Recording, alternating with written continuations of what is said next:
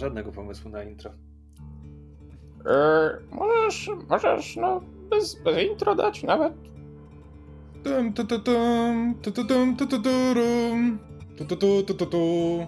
Tu, tu, tu, tu, tu, tu, tu, tu, tu, tu, tu, tu, tu. Sam niczego lepszego nie wymyślę. Cześć, jestem Krzysiek Ceran. Słyszeliście już Rafała Patatyna? Daj głos. Eee, e, Okej, okay. masz głos. I Kamila Borka.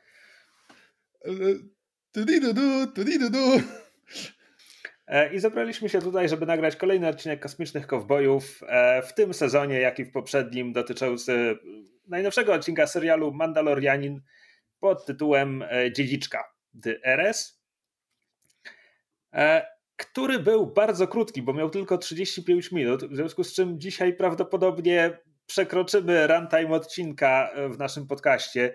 E, Być może nawet o jakąś wielokrotność, a być może nie, zobaczymy bo zaczynamy dokładnie w miejscu, gdzie skończył się poprzedni, to znaczy Mandalorianin, Pani Żaba, Baby Yoda i swój pełen jaj lecą rozpadającym się statkiem przez kosmos i dolatują do swojego celu. I zaraz nam się okaże, że. Bo, bo wiecie, bo po tym jak długo rozmawialiśmy w poprzednim odcinku, co to właściwie znaczy, że mały żre te wszystkie jaja i tak dalej, pojawiły się teorie, że że on je tylko bezpiecznie przechowuje w jakimś żołądku i je Mhm. wszystkie zwróci, kiedy się okaże, że swój zostanie zniszczony i się okaże, że on, on to wszystko uratował i tak dalej. Nie, nie, to był tylko dowcip po tym, że Baby Yoda żre jaja. To, to, to było Mhm. wszystko, to był koniec. Ale na szczęście już się skoń, skończył ten dowcip. Już, już, już w tym odcinku nie, nie chciał wcinać ich, więc... Tak, więc e, nasi bohaterowie dolatują na wodnistą planetę Trask, której chyba nigdy wcześniej nigdzie nie widzieliśmy w Gwiezdnych Wojnach. Uuu, nowa planeta. na której się e, rozbijają. E, Jest bardzo ładny dowcip, kiedy, kiedy wydaje się, że w ostatniej chwili Razor Crest opadnie miękko na lądowisku, po czym wysiada jeden silnik, więc on spada do wody. Spoko, dobry timing, dobry dowcip, uśmiechnąłem się. Ty. E, Zwłaszcza, że zaraz następne ujęcie to jest wielki, kroczący dźwig portowy, który wyciąga Razor Cresta z wody i to jest po prostu, to, to są maszyny, dla których ja oglądam Gwiezdne Wojny, dajcie mi tego Mhm. więcej.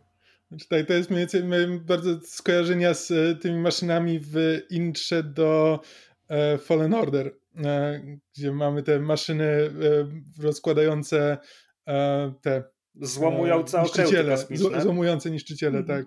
No, sympatycznie wyglądał, wyglądał ten dźwig. Taki dźwiguś Mac dźwig face. E, tak, no i w porcie następuje radosne spotkanie pani żaby z panem żabą. E, Mandalorianin płaci jakiemuś przypadkowemu niemalże Mon Calamari, żeby ten zrobił co mógł, żeby naprawił E, Razor Cresta. Który, który miał bardzo ciekawy głos. A, ja myślałem, że ty dalej robisz panią żabę tylko Nie. jako Rafał. Nie, ja A to jest mechanika razem. robiłem. Dobrze. Rafał jest człowiekiem tysiąca głosów. It is I, Leclerc. E, tak, i Mhm. następuje radosne spotkanie państwa żabów e, i pan żaba faktycznie kieruje Mandalorianina e, na poszukiwania innych Mandalorian. E, I tutaj Znaczy, znowu wracamy. Znaczy, kieruje? e, Znaczy, tak, bo on kieruje na zasadzie, tam jest knajpa, zapytaj kogoś, może będzie wiedział. tak, tak, to samo chciałem powiedzieć, że jakby ten trop jest tak bardzo słaby, że tutaj znowu zaczynamy. Po co w ogóle pan żaba czuł potrzebę wspomnieć pani żabie? Jakby, bo pani żaba na Tatooine wiedziała, że jej mąż coś tam, coś tam Mandalorianie. Jakby jest to tak słabe. No może rozmawiali po prostu sobie o tym, no na Skype'ie czy coś. No, pewnie. Znaczy, ci, man, ci Mandalorianie tam działają, więc no jest szansa, że nie wiem, widział ich w barze czy coś. No. Tak, E, tylko gdyby widział ich w barze, to z- wtedy znowu pytanie, czy, czy Mon Calamari z tej oberży jest złolem, który specjalnie skieruje Mando w zasadzkę, bo on też nie kieruje Mando do Mandalorian, on go kieruje, tam siedzi Quarianin i coś tam, coś tam Beskar. Jakby, e, Quarren. co? Quaren, Quar- tak. Quaren, tak, bo. Quarianie są z Mass Effecta. Nie! Jezus Maria. Czy... Quaren. Quarianie są w Mass Effectie, No właśnie to Quareni są w powiedziałem. Gwiezdnych Wojnach. No właśnie to powiedziałem. Tak? Okej. Że Quarren, bo Quarianie są w Mass Effectie. Jezus Maria, dobrze. Za dużo tych Tak, więc. W każdym razie e, Quarren, Quarren udający najlepiej jak potrafi sama Eliota. Bo to jest taki trop starego kowboja trochę. Nie, nie, to był wilk morski. To był ewidentnie, okay, on, on tak, nawet tak. mówi aj, to to był pirat. Dobra, mhm. spoko, spoko. A znaczy... jedna rzecz, ten e, Mon Calmari, który prowadzi oberże, oberże, e, on brzmiał trochę jak Admirał Akbar, czy mi się wydawało. Czy możliwe, że to ten czy sam dla aktor? ciebie wszyscy Mon Calamari brzmią tak samo? ha, ha, ha. Znaczy, skoro przy tym jesteśmy, to jest co prawda y, kwestia z, y, z, końca odcinka, ale y, jakby Mando, Mando tam na koniec stwierdza, jak tam wraca do swojego statku, wrzuca takie Mon Calamari. Co znowu wchodzimy w takie na zasadzie, gdyby to był na ziemi i gdyby powiedział Latynosi, bo mówisz, bo mu źle naprawili statek, that would be racist. A może jemu chodziło o dekorację, a nie o złe naprawianie? Bo, bo sieci to nie rybackie... była dekoracja, to były naprawy. A, okej. Okay. No tak, w każdym razie ten, ten ciąg logiczny doprowadza do tego, że Mandalorianin razem z dziecięciem okrętują się na statek e, Quarenów, a Quareni przewożą żarłoczną bestię w ładowni swojego statku, e, straszną Mamakorę, która jest jakby o jedną sylabę od Mantykory i nie wiem, czy to było specjalne, bo jakby nie widzimy stworzenia, więc trudno powiedzieć właściwie e, o co tam chodziło. Brzmi jak jakiś jak gatunek muzyczny, w którym, w którym jest Rubik czy coś, Mama Core, muzyka, której słuchają mamy. Ojej. nie? Okej. Okay. Takie Tutaj... hardkorowe, hardkorowe kołysanki dla dzieci. Mama Core. E, I tutaj Quarren, kapitan Quarren udowadnia, że wszyscy Quareni to podli zdrajcy, bo autentycznie trudno szukać nawet w Expanded Universe przykładu pozytywnego Quarena, e, bo oczywiście jest to pułapka na Mandalorianina, żeby go utopić i zabrać mu zbroję, bo wtedy będą bogaci. E, swoją drogą, bo ja w ogóle, jak pojawiły się fotosy z tego odcinka, w ogóle przed premierą tego sezonu były fotosy z tego odcinka i było takie u, Wodna Planeta, u, Mon Calamari, u, Quarianie. Szczerze mówiąc myślałem, że po prostu odwiedzimy Quareni. ich rodowitą planetę. E, Mon Calamari, czy jakkolwiek ona się teraz nazywa, mam wrażenie, że ta planeta ma trzy różne nazwy w Expanded Universe, nie wiem, która jest aktualna. E, ale, ale nie, to po prostu inna wodnista planeta, na której również współżyją oba te gatunki. Spoko. Znaczy, ja się, znaczy, też to przyszło do głowy, bo w poprzednim odcinku e, pani Żaba stwierdza, tak, pani Żaba stwierdza, że e, ta planeta jest jakby jedyną planetą, e, na której jakby jej gatunek może przetrwać, podczas gdy później widzimy, że oni tak naprawdę mieszkają no, w wilgotnej, ale zwykłej chacie. E, I właściwie tak, nie jest... bardzo widzę, co w nim jest takiego, co tam jest takiego szczególnego w tej planecie. Jak, jak zaczniemy zadawać te pytanie, wiesz co, to jest jakby sci-fi czy space opera, tutaj zawsze może być wytłumaczenie, no bo w atmosferze jest ta jedna partykuła, której oni bardzo potrzebują i ta partykuła jest tylko w tej. Okay. Jest Maria, partykuła to gramatyka, cząsteczka. Właśnie, Chodziło tak. mi o tak. cząsteczkę. E, w każdym razie e, więc na przykład pytanie, czy Trask jest rodowitą planetą państwa żabów, czy może ten gatunek stracił swoją planetę i tylko na Trasku mają? Nieważne, jakby znowu world building w Gwiezdnych Wojnach, jak zaczniesz zadawać pytania, to zaraz zobaczysz, że za kurtyną jest tylko człowieczek, który mówi już, już piszę książkę, która to wyjaśni. Więc tak, więc e, podli zdradzieccy Quareni próbują utopić Mandalorianina i w tym momencie przylatuje odsiecz, która nie jest kompletnie losowa, bo w porcie e, Dina Jarina obserwowała tajemnicza kobieta, która zniknęła, kiedy Din, Jani, Din Jarin próbował na nią spojrzeć. Niemal powiedziałem Din Jar Jar. o, co za twist. Jakby tak zdjął hełm, a tam zamiast Pedro Pascala Misa Din. E, tak, więc e, przylatuje, przylatuje, przylatuje trójka Mandalorian, e, z czego jedna za moment okaże się kobietą sportu, która obserwowała Dina Jarina. Trójka Mandalorian błyskawicznie rozprawia się ze zdradzieckimi Quarianami, popisują się przy tym, bo to jest jakby oni tam przylatują, żeby wylądować na pokładzie i bić się z nimi na ręce, podczas gdy wszyscy mają blastery, tak, więc... Później i tak kończą to wszystko blastery, jakby strzałem z blastera, żeby każdego z nich dobić, więc No tak, ale, tak, ale zacząć, tak, było, ale... tak było efektowniej. E, tutaj oczywiście, ponieważ wciąż oglądam z napisami na niedosłyszących, więc już pierwsze zdanie zdradziło mi tożsamość e, bohaterki, która właśnie przyleciała. E, z drugiej strony nosi tak samo pomalowaną zbroję w kreskówce, więc jakbym kojarzył ją lepiej, to i tak to nie jest tak, że serial robi z tego tajemnicę. No bo za moment okaże się, że przywódczynią tych Mandalorian jest e, Bo-Katan Kryze. Postać. Okay, ja nie znam tej postaci zupełnie. E, to znaczy, może w ogóle najpierw co się dzieje w scenie. Więc Mandalorianie najpierw ratują Mando, Mando im mówi, ale tam jest jeszcze potwór, który pożarł moje dziecko, więc potem jedna, jedna z Mandalorian skacze, ratuje dziecko, prawdopodobnie zabijając przy tym Mama Korę. Nie wiemy, nie pokazano nam tego. Po czym e, Pedro Pascal łapie oddech, upewnia się, że dziecku nic nie jest, jakby już się rozluźnia i w tym momencie trójka Mandalorian, który, która właśnie go uratowała, zdejmuje hełmy. No i wreszcie serial zaadresował jakby kwestię, która zajmowała mnie od początku, od zeszłego roku, bo tutaj mamy scenę, gdzie oczywiście Pedro Pascal mówi: Wy nie jesteście Mandalorianami, co to pokazujecie twarze jak jakieś chłystki. E, na co tamci reagują? A, to jeden z tych. Mm. Klnął z pod nosem. No i tutaj w końcu nam się wyjaśnia sprawa ostatecznie, to znaczy tak, tak jak teoretyzowaliśmy w podcaście, Din Djarin został wychowany przez ortodoksyjny odłam Mandalorian. E, co jest ciekawe, więc teraz wyjaśnijmy, kim jest Bokatan Kryze i tak dalej. I ja tu się mogę pomylić, bo ja próbowałem trzy razy, ale nie wciągnąłem się w Clone Warsy, więc nie obejrzałem tego serialu. To, co wiem o Bokatan, pochodzi z rebeliantów i Wikipedii. Ale tak, najpierw. E, o co chodzi, że, że Din Djarin jest dzieckiem straży?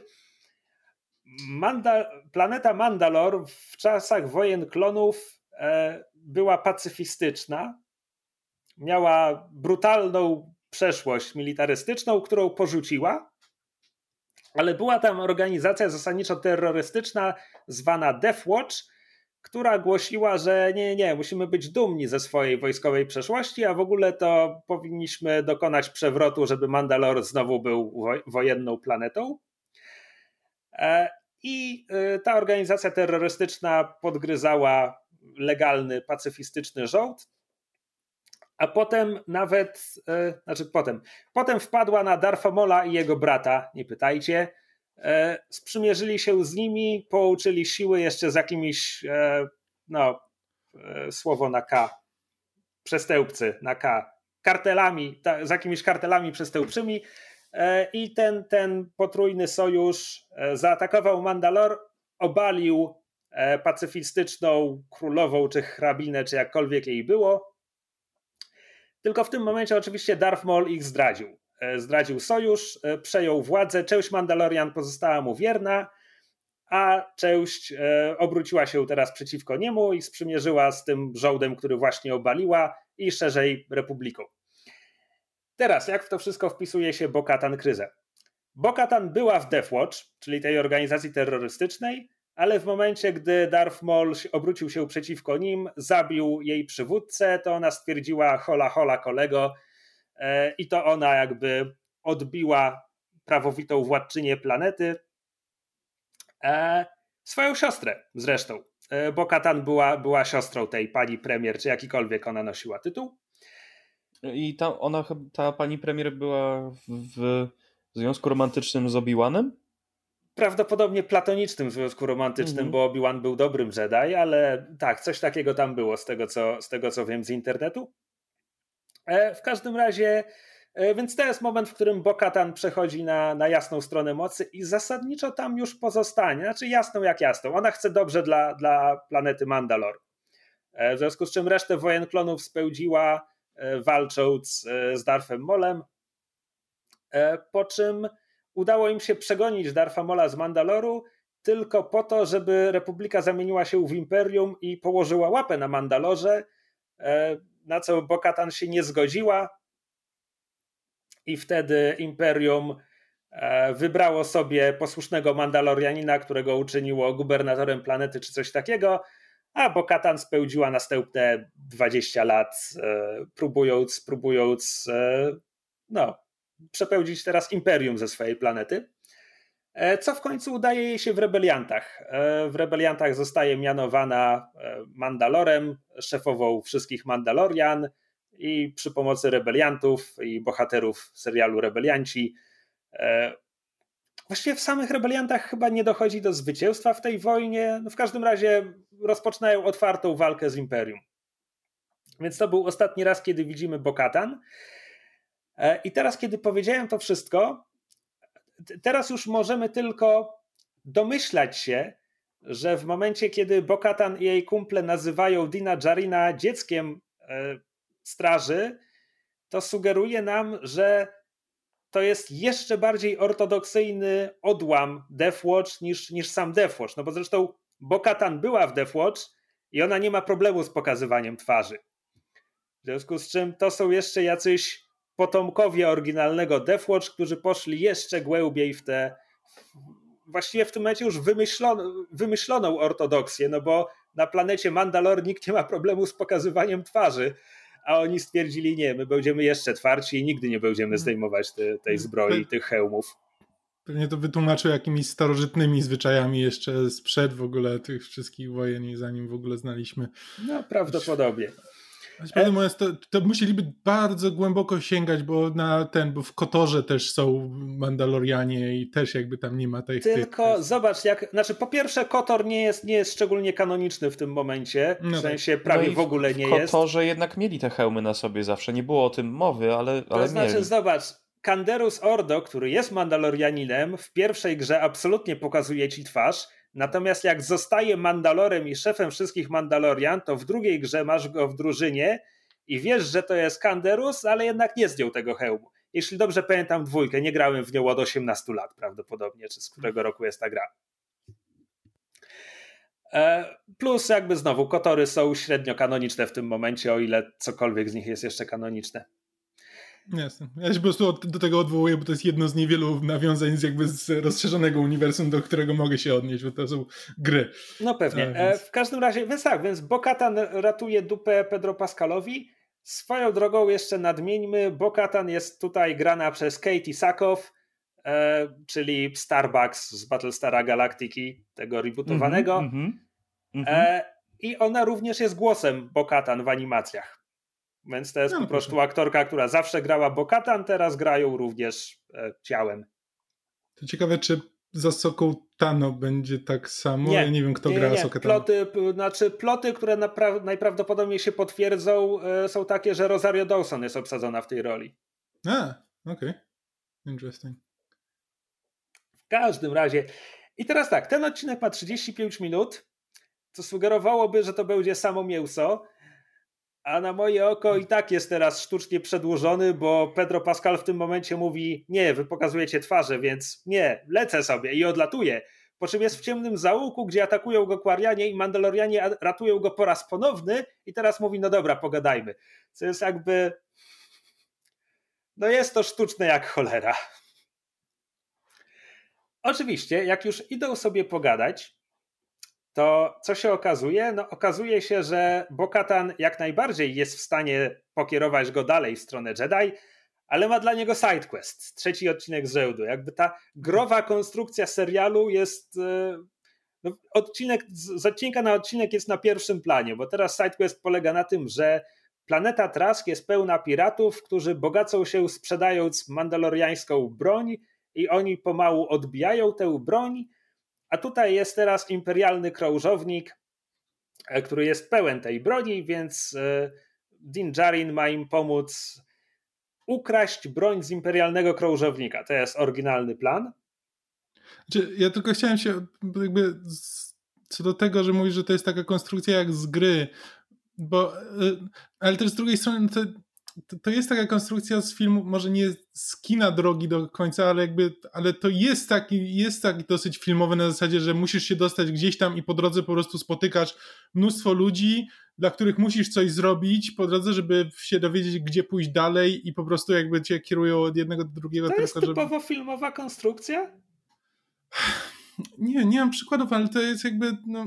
Ale zobacz, bo to, bo to jest dosłownie RPGowy quest, no jakby masz, masz znaleźć innych, już pal 6, że w pierwszym sezonie też było kilka takich bardzo wyraźnych sidequestów, tak pomogę ci, ale zrób, zrób dla mnie to. E, Jawowie i Jajo, no nieważne, były przykłady, ale w tym sezonie mamy dosłownie. Usłyszałeś o Mandalorianinie, to nie jest Mandalorianin, odda ci zbroję, ale jeśli zabijesz dla niego smoka crate, okej, okay. lecisz dalej. Pani Żaba wie o Mandalorianinach, ale musisz ją zabrać ze sobą. Okej, okay. my jesteśmy Mandalorianinami i pokierujemy cię dalej, ale najpierw będzie scena walki. Jakby... Nie wiem, no, nie wydaje mi się to jakoś, znaczy nie, nie, nie wydaje mi się to po prostu typowo, typowo growe. No to jest po prostu jakby konstrukcja fabularna, która zdarza się, jakby jest najbardziej typowa dla gier, no bo jakby gry mają, wiesz, trwają po 30 godzin i muszą jakoś to przedłużać, ale też nie wydaje mi się, żeby to było e, tylko i wyłącznie w grach i żeby to było, to było jakoś szczególnie wyjątkowe. Może no, gdyby nie było tego trzy odcinki z rzędu, nie miałbym tak mocnego odczucia tej, tej powtarzalności. W każdym razie, w związku z czym Din Djarin się zgadza i przystępujemy do sceny akcji. On po drodze jeszcze zostawia dziecko u państwa żabów, e, którym wykluwa się pierwsza kijanka. I w sumie, czy to jest jedyna kijanka? Czy my widzimy potem więcej tych kijanek? Czy z tych kilkudziesięciu jaj ze słoja wykluła się tylko jedna kijanka? Nie wiem. Ja też nie, nie wiem. No by, nie nie, nie wykluło się wtedy jeszcze więcej, ale kurczę, to by, to by było zastanawiające, że w ciągu, w ciągu paru dni, nie w ciągu jednego dnia on zdążył te jaja zapłodnić i się już wykluła. Jak zaczniesz zadawać mm. pytania, wszystko się posypie. Okej. Okay. E, tak, i tutaj przystępujemy do sceny akcji. E, Lokacją, w której rozgrywa się scena akcji jest krążownik Gozanti. E, nie wiem, kto je pierwszy raz wymyślił. Wikipedia mi mówi, że gdzieś w tle w Mrocznym Widmie przelatuje taki jeden, więc nie wiem, może to było pierwsze pojawienie się ich. E, ja się z nimi zaznajomiłem głównie przez rebeliantów, bo tam pojawiają się. E, zanim, zanim działania bohaterów przejdą na wyższy poziom szkodliwości wobec imperium, to zawsze, kiedy zawsze zostają podniesione stawki w odcinku, że o nie, wznieśli alarm i tak dalej i Imperium przysyła posiłki, to zazwyczaj jest krążownik Gozanti, który jeszcze on pod kadłułem ma podczepione cztery TIE Fightery. E, w każdym razie bardzo miło było zobaczyć e, tak szczegółowo oddany model tutaj w serialu. E, umówmy się, te w Rebeliantach wyglądały trochę bardziej pudełkowato.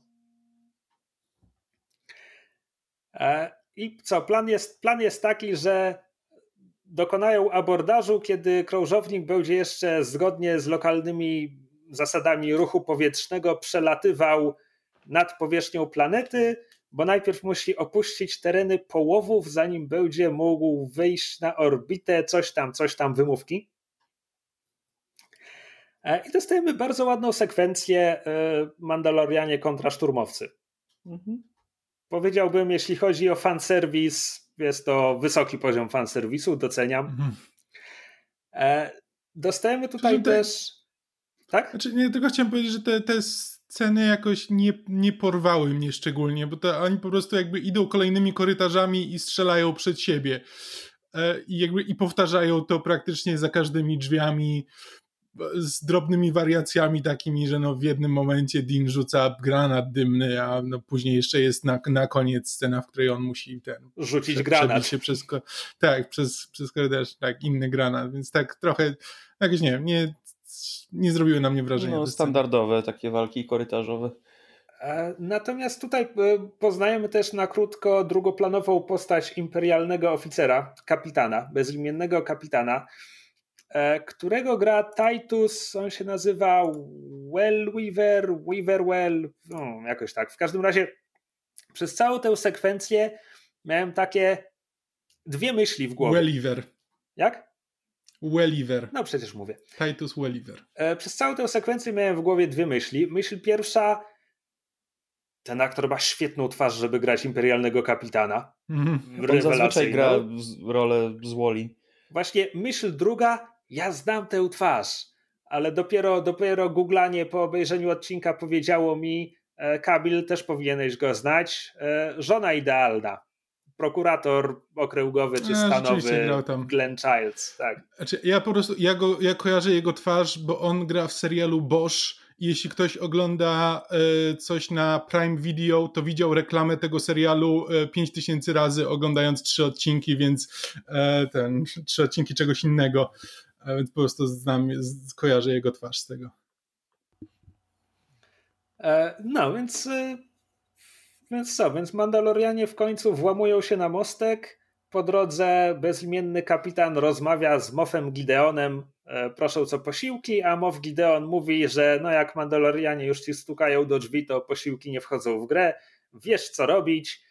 I w tym momencie kapitan zabija swoich pilotów i sam siada za sterami, żeby rozbić statek o powierzchnię wody.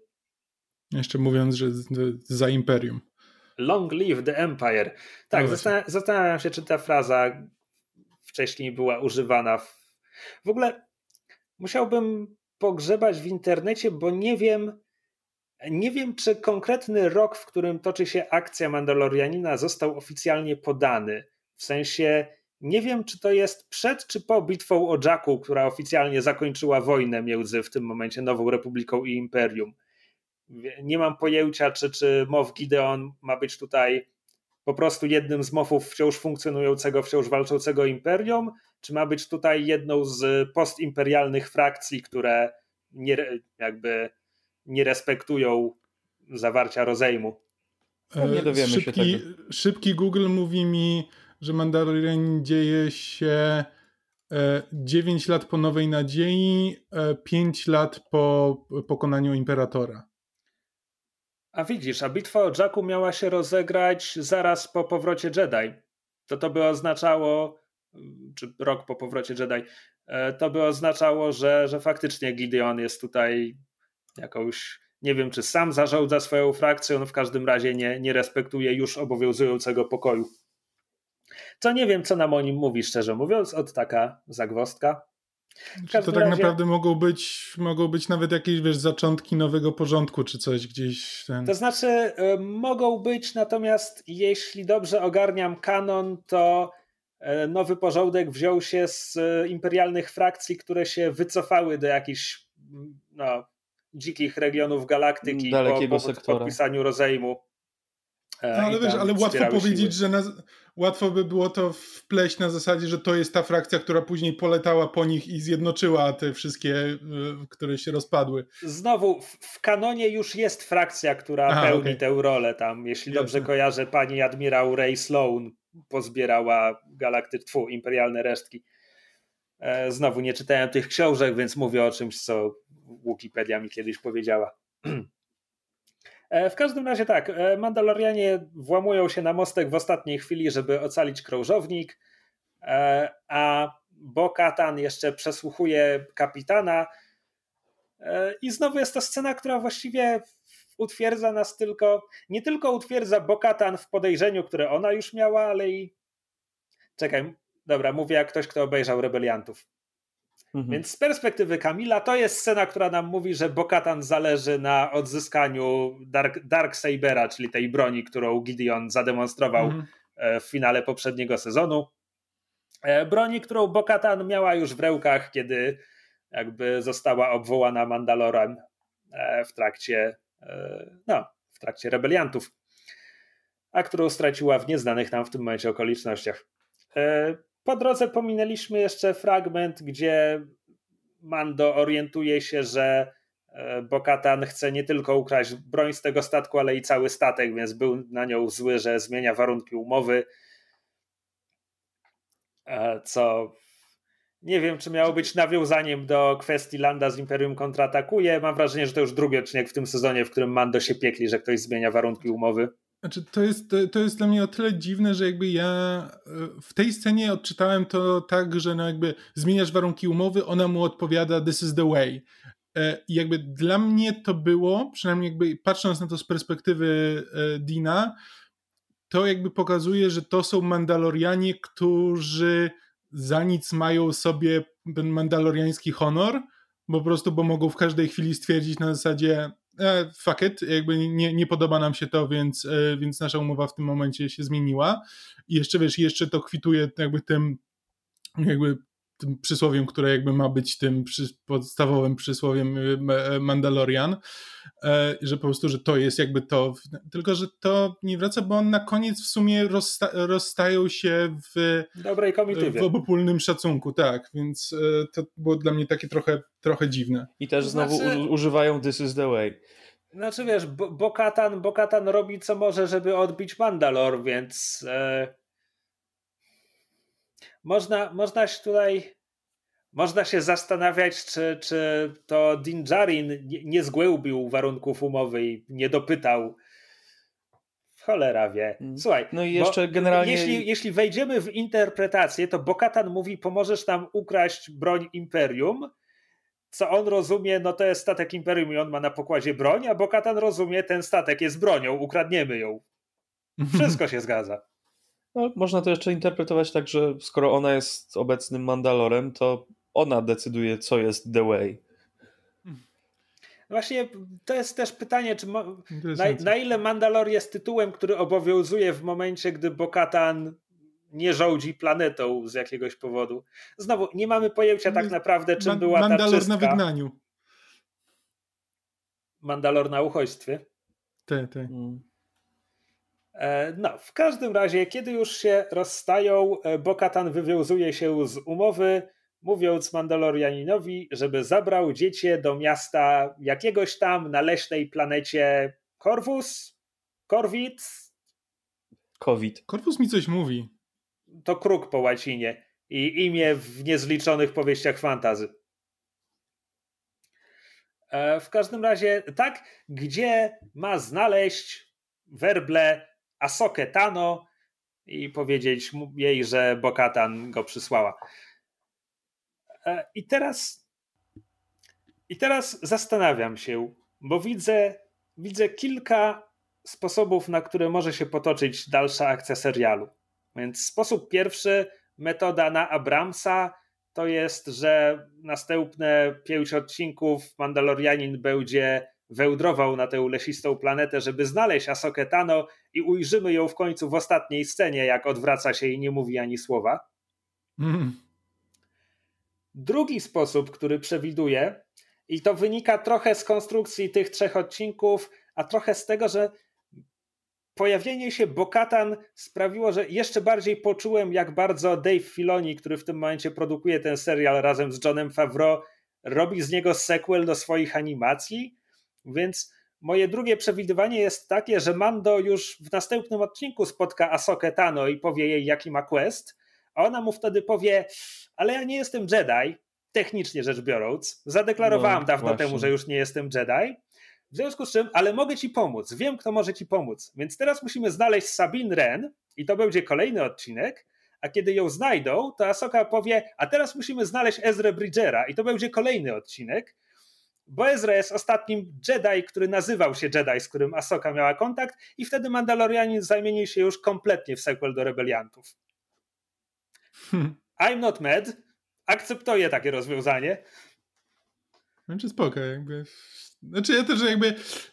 Ja jestem ciekaw, bo jakby wciąż chcę obejrzeć. Nawet zacząłem oglądać Wojny Klonów, tylko później nie miałem czasu dokończyć. Rebelianci są lepsi. Może nie od razu. Tak, ale, ale są. nie wiem, jakoś tak chciałem oglądać po kolei bardziej, e, czy w sensie... Próbu właśnie próbowałem. Trzy razy odbijałem się od Wojen Klonów i jakby za każdym razem, jak robiłem kwerendę, od kiedy ten serial robi się dobry, to odpowiedź zasadnicza była taka, że nie ma momentu, od którego on się robi jednolicie dobry, że praktycznie aż do samego końca, że ma znakomite pojedyncze odcinki czy, czy e, story arki, ale jest ciągle przewlekany z syfem, który od, odrzuca, więc ja już przestałem próbować. A rebelianci robią się dobrze od drugiego sezonu. Połowy drugiego sezonu. No, od trzeciego jest już super. W każdym razie. E, więc tak, więc na koniec odcinka jeszcze Mando pożegnał się z Bokatan, więc wraca do państwa żabów, żeby zebrać dziecię. E, dziecię w tym momencie głaszcze kijankę państwa żabów i trudno powiedzieć, czy robi to z troską, czy z głodu. I serial szczęśliwie już nie poświęca więcej czasu na roztrząsanie tej kwestii. Znaczy, ja to odczytałem jako pewien e, rozwój postaci, ale no to jest bardzo jakby optymistyczna interpretacja z mojej strony po prostu. Tak, po czym wracają do portu, gdzie Mando narzeka, mówi, znaczy widzi Razor Cresta i mówi Mandal, tfu, Mon Calamariemu za dużo nazw własnych na M, e, że dał mu tysiąc kredytów i to jest najlepsze, co ten był w stanie zrobić. Po czym wsiada do kokpitu i tam E, Rafał nazwał to ozdobami, bo tam są jakieś nitki przecinające cały kokpit. Jak Sieci dla mnie to są Sieci żyłki rybackie. wełtkarskie, które po prostu podtrzymują elementy w środku. Mam wrażenie, że to są te naprawy, na które narzeka Mandalorianin. Znaczy, ale też znowu, e, ja się posiłkuję grami, e, tysiąc kredytów, w, tylko że to było w Starej Republice, ale to było nic. Ale z drugiej strony to było w Starej Republice, w związku z czym inflacja, więc w tym momencie tysiąc kredytów to powinno znaczyć jeszcze mniej, a No, Mando czekaj, się spodziewa, czekaj. że on mu naprawi Znaczy, cały statek praktycznie od zera, ogóle, bo tam jeśli, jeśli, nic nie szukamy, zostało. jeśli szukamy źródeł co do wartości pieniędzy w Gwiezdnych Wojnach, tak naprawdę jedyny konkret w źródłach, że tak powiem, wysokokanonicznych, w sensie w filmach, to jest umowa Obi-Wana z Hanem Solo w Nowej Nadziei, kiedy Han Solo żąda 10 tysięcy, żeby ich przewieźć na Alderan, co dla Luka wydaje się absurdalną kwotą za usługę taksówkarską, a Obi-Wan pr- proponuje mu w sumie 17. Z drugiej strony 2000 zaliczki, które mu płacą, pochodzi ze sprzedaży śmigacza Luka Skywalkera. I teraz pytanie, to nie mógł być jakiś bardzo drogi śmigacz, No. prawda? No nie mógł. No właśnie o to mi chodzi, jakby tysiąc kredytów po prostu nie brzmi jak coś, za co można naprawić, znaczy tak naprawdę trzeba zbudować statek od zera, bo z niego została tak naprawdę tylko nawet nie obudowa, znaczy może jakiś silnik tam się uchował. Oczywiście, ale... oczywiście to były prawdopodobnie imperialne kredyty. Tatwin jest co prawda w przestrzeni chatów, ale widzieliśmy tam e, obecność szturmowców i tak dalej, więc Imperium ją kontrolowało w tym momencie. A pierwszy sezon Mandalorianina mówi nam, że imperialne kredyty w tym momencie są mało warte, bo Nowa Republika ma już własną walutę. Nie mamy pojęcia, jaki jest przelicznik imperialnego kredyta na noworepublikańskie. Okej, Innymi słowy, nic nie wiemy. Oczywiście, że nie, jakby to zawsze do tego zmierzało, ale po prostu chciałem, chciałem, po prostu byłem ciekaw, ile właściwie kosztuje stworzenie statku od nowa. Szczególnie, że jakby moje, moja, moje przewidywanie z poprzedniego odcinka było takie, że Mando będzie musiał coś zrobić bardzo poważnego, żeby ktoś mu naprawił statek w takim stanie i z, e, przywrócił go do stanu używalności, a tutaj się okazuje, że nie, tak naprawdę wystarczyło mu zapłacić tymi pieniędzmi, które zarobił po drodze, właściwie nie wiadomo na czym, bo on w sumie nie zarabia, bo wszystko robi za przysługi. Znaczy w tym sezonie, w, w poprzednim coś tam zarobił. Znaczy wiesz co, to wciąż może być sidequest na następny odcinek, bo Razor Crest nie jest wciąż naprawiony. Mm. Leci, Nie ale jest. nie jest naprawiony. Czy Autentycznie roześmiałem się w ostatniej scenie, kiedy jakby w Razor Crest wskakuje w nadświetlną i zostaje za nim jakaś blaszka. To jest praktycznie pojedyncza. scena z Serenity. Tak. Tam co prawda nie A, skaczą na świetlną, bo nie ma tej technologii, ale to jest praktycznie to, to samo ujęcie. A podobał mi się ten odcinek. Nawet jeśli sceny akcji z Mandalorianinami tam w drugiej połowie nie były jakieś imponujące, był całkiem fajny. Bardzo mocno kopnął fabułę do przodu, co też doceniam, no bo, no bo to już trzeci No odcinek końcu. sezonu, najwyższa pora. A, Ośmiodcinkowego sezonu, więc Tak. tak. Tak, jesteśmy prawie na półmetku. E, tak. A nie jestem, nie jestem jakoś.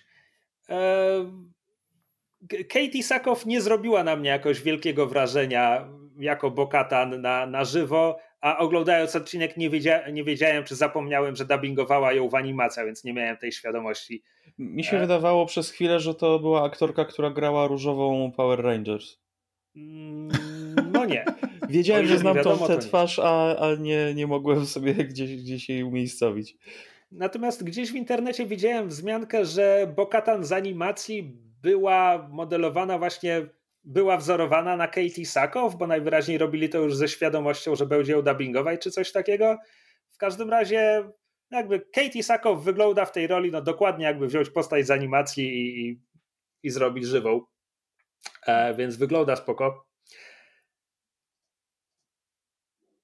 Zastanawiam się. No nic, jestem, jestem po prostu ciekaw, w którą stronę pójdzie reszta tego sezonu. Na przykład, na ile ten.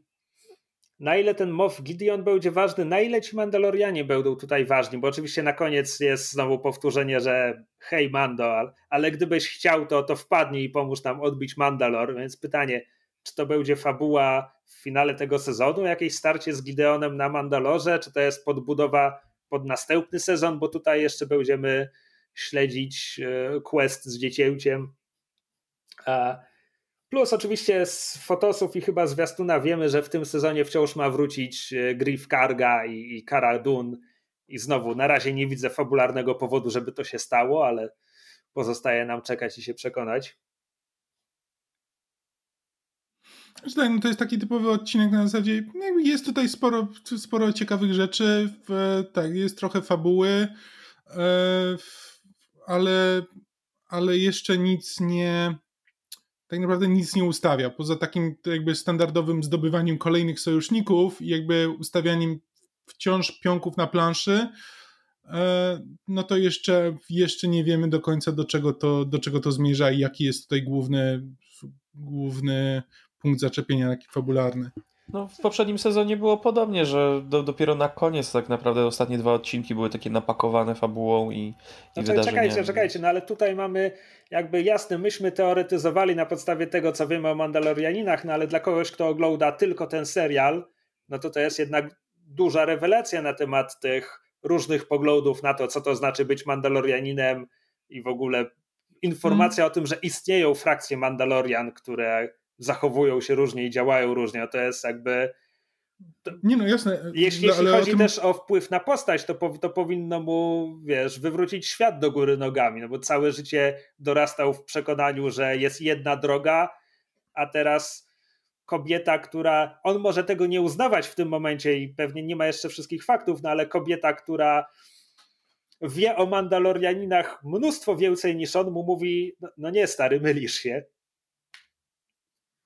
jest to ważny odcinek, jeśli chodzi o rozwój fabuły i nie, rozwój ja, bohatera. Ja nie, mówię, ja nie mówię, że on nie jest ważny, tylko że to jest właśnie takie ustawienie na, na razie jakby setup do czegoś, do czegoś więcej, że to jest tylko e, tylko początek, ale znaczy to nie jest, to nie jest krytyka, to jakby to jest wciąż trzeci odcinek, to jest, jest jeszcze miejsce na to, żeby na razie wprowadzać jakby właśnie pokazywać, jakie tutaj są strony konfliktu. No jakby po prostu poznaliśmy, poznaliśmy kolejną stronę, wiedzieliśmy, że Imperium tutaj jest, no ale tak naprawdę i po, po przeciwnej stronie Imperium w tym sezonie prawdopodobnie będą stali ci Mandalorianie e, próbujący odbić, odbić Mandalor. Mm, to tak, to jest jakby duże, ale no jeszcze, jeszcze niewiele nam to mówi, do czego to wszystko zmierza. No ale właśnie, bo znowu, bo, bo przyjąłeś to za fakt, podczas gdy tak naprawdę Właśnie o to, o to mi chodzi, że nie wiem, czy tak będzie, bo walka Bokatan w tym momencie nie jest walką Dina Jarina.